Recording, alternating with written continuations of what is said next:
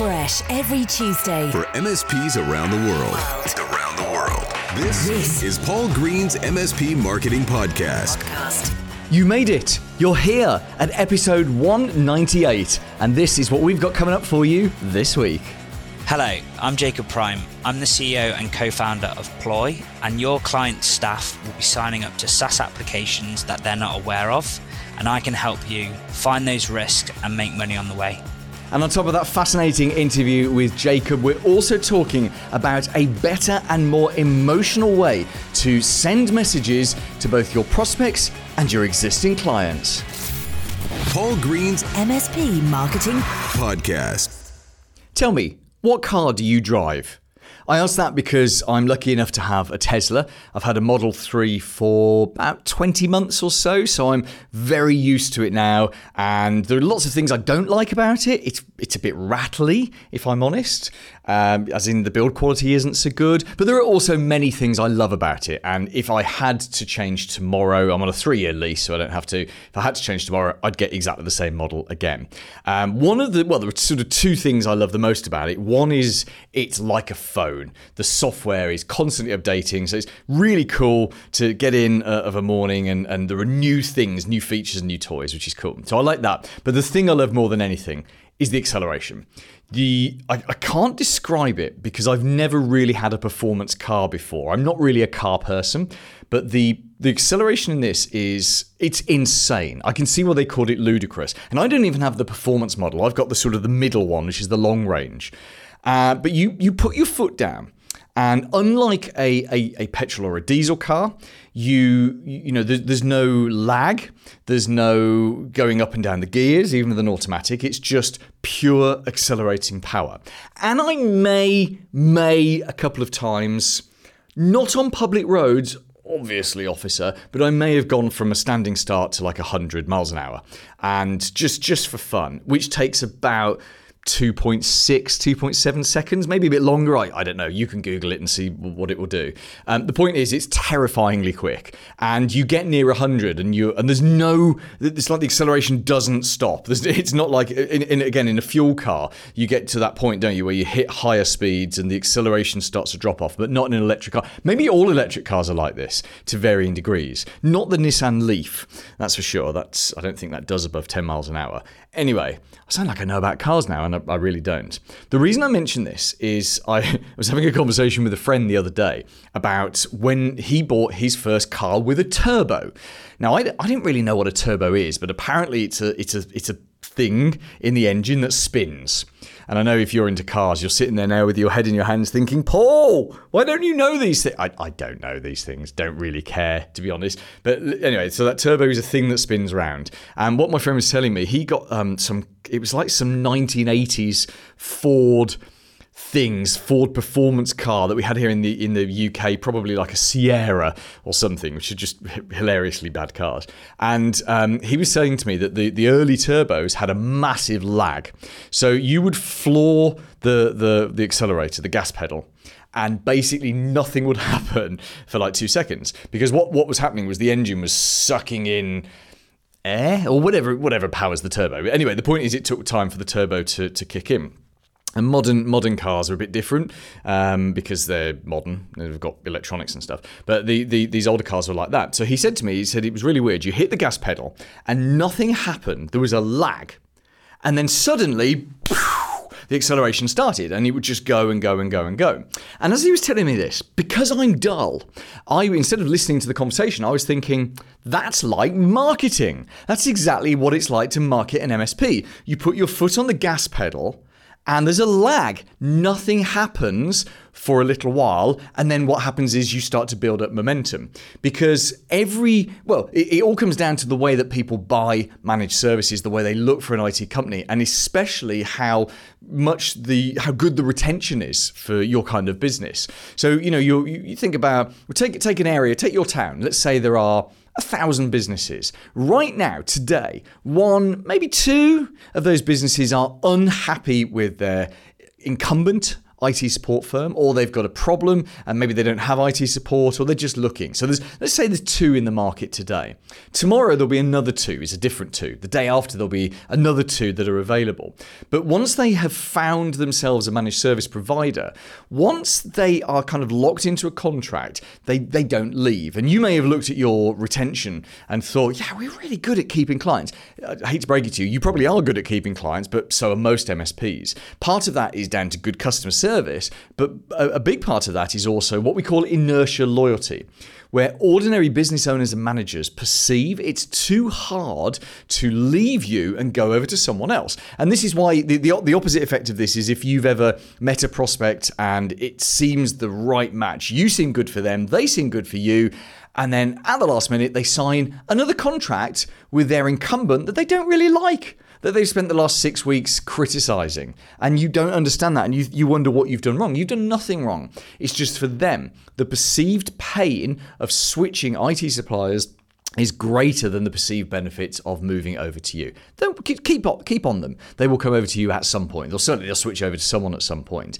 But this is what causes the lag. So when you start doing the marketing, putting in place like a weekly marketing system, say, where you're putting out a blog and a video every week onto your website, where you're sending out an email that drives traffic uh, back to that blog, uh, putting on social media content, some of which is driving traffic back to that blog, and sending out a weekly LinkedIn newsletter. That, by the way, is the weekly marketing system that we base the MSP Marketing Edge around. Go and have a look at mspmarketingedge.com for details of that. Did I just do a naughty, blatant plug? I think I did.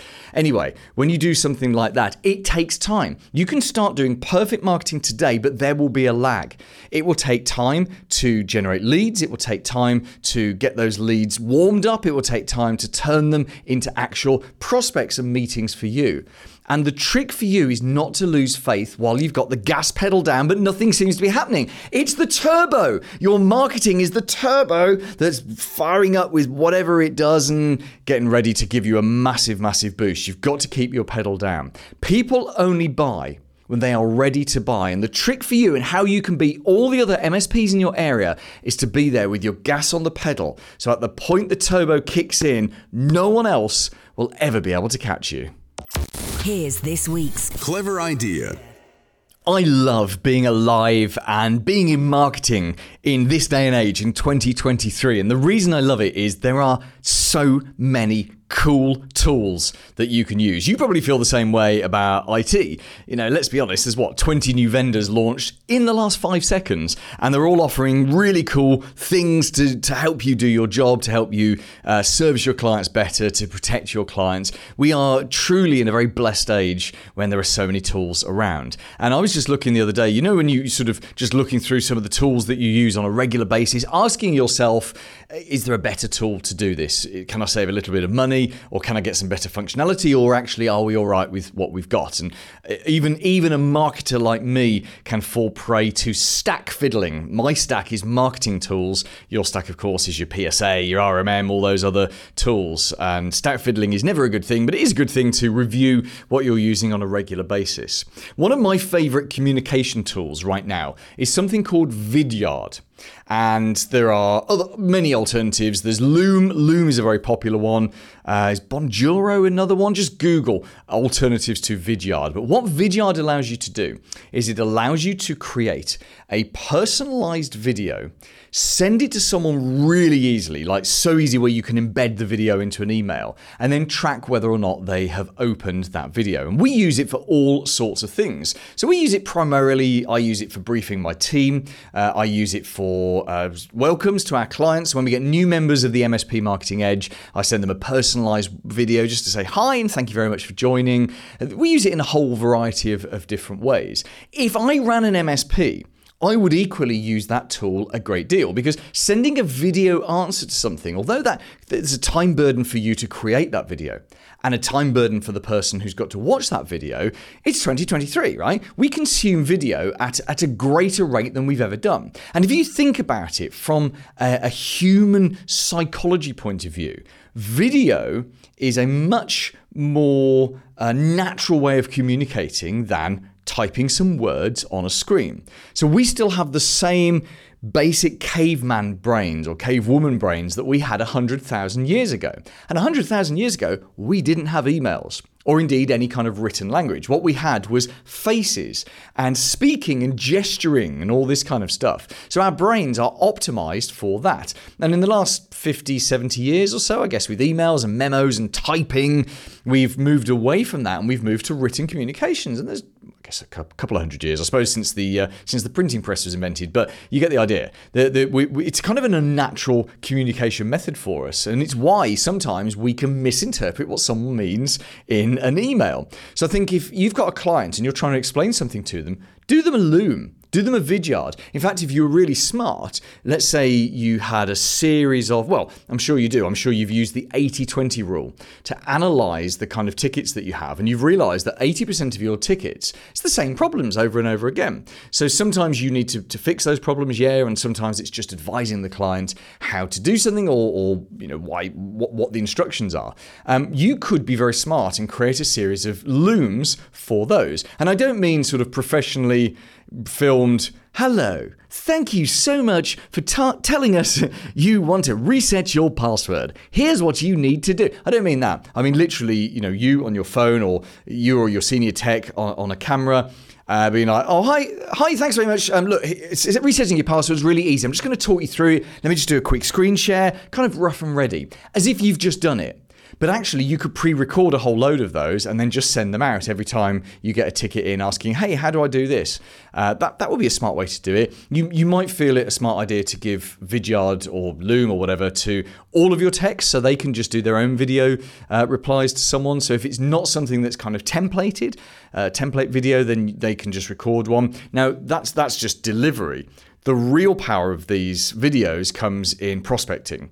So, for example, if you are sending a, a proposal through to someone, you send it through with with a personalized video particularly if you're using one of the tools that allows you to track whether or not they're opening it. I know some of the proposals tools allow you to attach a video and track whether they've watched it but it's a very powerful thing to do. Uh, you could do exactly the same with follow-ups. You could do exactly the same if you were asking a client for a quarterly business review or a strategic business review as i prefer to call them because quarterly is overkill.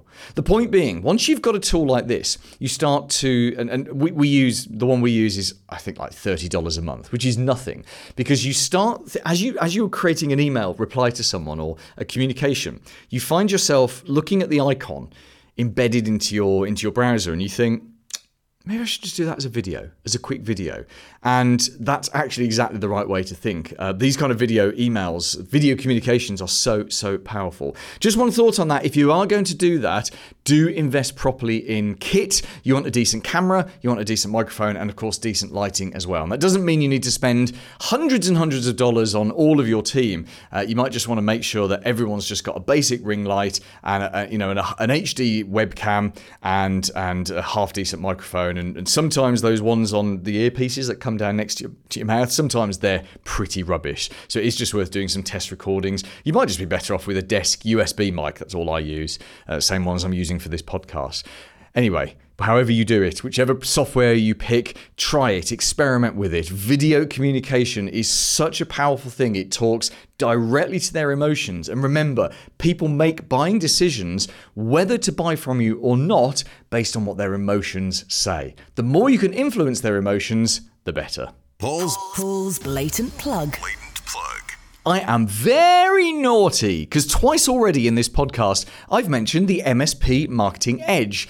So now we're actually in the blatant plug bit. Let me tell you what it is. It is a weekly marketing system, like I mentioned earlier, where all of the elements that you need are done for you. My team have done them so you don't need them. You put a blog and a video on your website. The video is done. We have UK, US, and Australian versions. The blog is written for you. We can even put it onto your website for you using our auto blog plugin on WordPress websites. Then you send out an email to your email list, and that sends traffic back to the blog. Uh, so you're driving traffic back to your website. Then you post a week's worth of social media, again, including a post that drives them back to your website. And then you do a LinkedIn newsletter. And the LinkedIn newsletter is the exact same content as the blog. Now, that is the MSP Marketing Edge weekly marketing system. And that's kind of just the start, but it's a very good start. Because if you get that system set up, you're doing marketing on a regular basis. And remember what we were saying earlier about the turbo, you put that in place, you keep doing it week in, week out, and after a delay, you'll start to get more leads, more engagement, and you'll start to get some prospect meetings, which is exciting. But there's so much more. That's kind of like 10% of what we offer. We have tools for your website, there are guides, there are even more videos, there are books, there's an IT services buyer's guide, there are some very cool web tools, there's an almost unlimited number of marketing things that you can use, plus an exclusive members only community, plus direct one on one support from me and my team, plus you're the only MSP in your area that can use it. Because we only work with one MSP per area. So the first step is to go and see whether or not your area is still free or whether one of your competitors beat you to it. You can put your postal code or your zip code into our website at mspmarketingedge.com. The big, Big, big interview. Hey, I'm Jacob Prime, and I'm the founder of the SaaS security company Ploy. And thank you so much for joining us, Jacob. A bit of an unusual interview for the kind of the end of August here, because normally when I get guests on the show, I'm very specific and I say to them, no adverts. We're not interested in your business. We're not interested in what you do and how you can do it. But you're a little bit different. So you were introduced to me uh, by one of my MSP Marketing Edge members, Tom. Thank you very much, Tom, for that introduction and putting us together. And what piqued my interest when I spoke to you, Jacob, is the fact that you're only, what, four, four and a half months into your journey uh, setting up as a vendor. And um, I was really shocked by this because your website is really mature. It's a really nice website. It fooled me. It made me think that you'd been around for a long time. And the more you and I talked, the more I realized actually this is a fascinating story of how does a vendor get started from scratch. So that's what we're going to explain in uh, today's interview. Now, before we get into the story, just give us a sort of a 15 second overview of what Ploy is and what it does, just because that sets some context to the conversation we're about to have. Yeah, absolutely. So Ploy is essentially a platform that finds what applications your employees are using, simply put.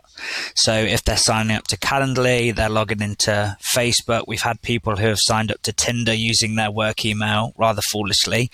Ploy is going to show you all those apps that are being used and all the risks that are associated with them. Cool. And as we're talking about this as an MSP, I want you to look at this as a, another way for you to protect your clients from themselves. I think the Tinder example is a great example there. Uh, but B, also to look at this as it's potentially another revenue stream. Because I think anytime you have a new security service, you'll immediately have some clients that jump into your head and you think, oh, actually, this client who's regulated or this client who, who needs to have a higher than normal security level, they need to buy something like this. So, Jacob, take us back however long you need to take us back and, and tell us how this came about because you're not the, the, the sort of the normal entrepreneurial spark story of where someone's sitting doing something and thinks, oh, I can do this a better way. How did all of this get started?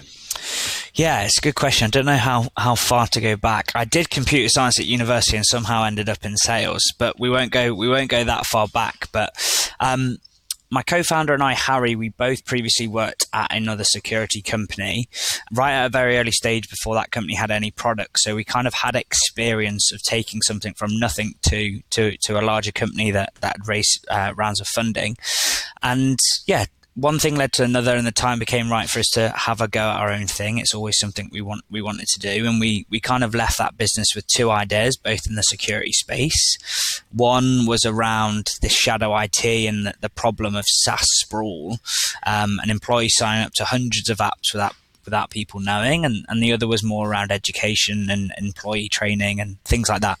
Um, after like the first 40 calls, we kind of realized how big a problem this was. Um, Harry's great at building things really quickly. So within four weeks, we we'd had ten companies signing up to the platform, using it, and getting this complete visibility into to what their employees were using. Um, and going back to when we first started at Matomic, I think we went to the pub maybe a month after I'd met Harry, um, had one too many drinks, and I, I, kind of said to Harry, like, we're going to be co-founders one day, um, offhand. But you know, when you have that feeling and you get on with someone, you're really aligned. Um, so I think what made us take the jump as well was just having that confidence in each other of how we work together and how aligned we were with what kind of business we wanted to build. Um, and yeah, that's that's how we started Ploy back in April. That's so cool, and that was just just a few months ago, as you say, back in April. Um, yeah. How how old are you, if you don't mind me asking, Jacob? I am. I have to think about that. Twenty eight. Twenty eight. So um, yeah. for, for those watching on YouTube, you can see that Jacob is is just like a spring chicken. Uh, you, you look you're a very young looking twenty eight, which I was at twenty eight, and it all started to go wrong when I had children. Let me tell you I think. I've, a, I think I've aged over the last four months. well, I, I, well that was going to be my, my next question was, but me, I'll come on to that one in a second. Back back when you and Harry were, were sat in the pub because it's, it's easy to sit in a pub in your late twenties yeah. when when actually yeah. you know it's it's quite unusual to have your life together in your late twenties, let alone yeah. uh, let alone know what you want to do with with you know with, with business and stuff. And it's easy to sit in the pub, have a few beers, and say, oh, we should we should build something like that. We should go and do it. How what was the what was the thing that actually got you to do it? So you both left. Oh, I appreciate you'd already done this kind of thing, but you left. You know, you left salaries, and I presume you gave up perks and share options and all sorts of stuff like that. Yeah. Uh, what what what was the trigger that actually drove that? I think I think there's a there's a a lot of different factors there. I think one, we were in a position financially where we could afford to have a go at this. I mean, we're trying to bootstrap this business without any external funding and having a bit of, of savings to be able to do that for, for a year. That was the first thing that if we didn't have that, we weren't going to be able to do it. Like I said before, like the founder fit and knowing each other, I think is the number one most important thing. And, and that was kind of a, a box ticked. And then just like we had such conviction in this problem area that it, we, you know, when you're working a job and you're doing things on the side and in the evenings and you're thinking about on the weekend and your girlfriend's getting angry at you because you're not really listening to the conversation because you're thinking about this. We look just like taken over by this idea and this problem space that we really wanted to address. And like I said, it was a load of different factors all coming together to, that kind of just seemed like the right time for us to to do this. And yeah, we we went for it. Fantastic, and you've you've answered my next question, which was funding. So you're you're mm. bootstrapping this uh, yeah. from scratch, and from what you said, Harry is the Harry is the the, the coding genius, and yeah. does that make you the sort of the marketing and the sales genius? I don't know about that, but um, yeah, I am on the marketing and sales side, um, which which is still obviously um, figuring out. But um, yeah, we're trying to bootstrap it, trying trying to keep control for as long as we can. Um, like I said, I've been in sales for a while, so uh, I feel like I've gone back a couple of years in terms of doing cold calling and all the outbound. Um, but we, yeah, we got the confidence from our previous business to kind of say like we had major roles in taking it from nothing to to something, and if we've got an idea that we've got conviction with, why can't we do that again, but on our own terms? Yeah. So to, let's talk about the, the, the, practicalities of actually building something for MSPs. So I, I've had the privilege over the last couple of years of following a couple of uh, some MSPs that I've been working with who've developed their own service. So yep. MSP Easy Tools is perhaps the, the best well known yes. of those. Um, yep. Andrew and Jean, lovely people. I've known them for years, and I was they were sat in a room uh, with me when we you know I remember having a conversation with them about this app that this thing they'd created for their MSPs clients mm. where they could just press press a button and get help. And it logged all sorts of information. And over a number of years, that developed into, oh, I know another MSP who'd like that, and another one, and another one. And then yeah. they actually they said, well, let's create something which became MSP Easy Tools. And very quickly, they discovered that what works really well as an internal application just for your MSP has to be completely remade in a totally different way when you're dealing with other MSPs. And obviously they've done that, and it's it's now a huge success. Um, MSP Dark Web, Tony Capewell's uh, product is a, is another one that I've followed over the years. So I've been quite lucky to to watch the development yeah. of these services. And I know that often having the idea of oh we should do this and we know how to do that is actually I think 20% of the work. I think yeah. and maybe you'll tell me if I'm wrong here but it feels like 80% of the work is making it safe making it secure making it scalable. Are these the kind of headaches that you've had to be dealing with? Yeah absolutely. I mean obviously being a security company straight away you have to take your own security seriously with things like SOC 2 and ISO and all these cyber essentials different certifications. I think what what's easy to to forget at the start is these people that you're speaking to at the start, they're the ones that are essentially building the product, even though they're not writing the code. They are the ones that are going to make sure you're building a product that's going to be suitable for the vast majority of MSPs or the market or the market that you're going after. Um, and Harry and I will find ourselves normally on a Friday afternoon, kind of thinking up product ideas or going, "Oh, this will be great," and and they're the really dangerous situations because you're essentially trying to make these decisions off your gut and not off what other people are telling you. So normally when you're having those kind of conversations, they should be cut and you should go and get on the phones, book more meetings, speak with more MSPs and really understand, okay, we know this is a broad pain point, but like what specifically should we be building? What's going to save you the most time? What's going to help you educate your clients on this? So a perfect example was we had MSPs who loved it, but there's that classic period of like, how do I get my clients to understand the risks of this and why it's important. So that led to us building out a downloadable PDF where MSPs can plug in for completely free of charge, get a fully branded PDF report, and then take it to their clients to say, like, did you know you've got 20 employees and actually there's 400 SaaS apps being used? Mm. So without us talking or listening to those and trying to think of things ourselves, we wouldn't come up with those product features that really make a difference. Presumably, your product can even save the MSP's clients money. So, if they're paying for 20 licenses and they've only got seven people using them uh, in a SaaS application, then it, it, kind of pays for itself, doesn't it? Exactly, and that's literally something we uh, we released the other week. That was yeah, like under Gartner say 40% of licenses aren't used. Mm. So if an MSP can go and sort of say, look, you've got all of these licenses, we can save you this much money without having to have anything more than access to Office 365. It's a really, really effective way for them to save time, for them to save money, for them to look good to their clients.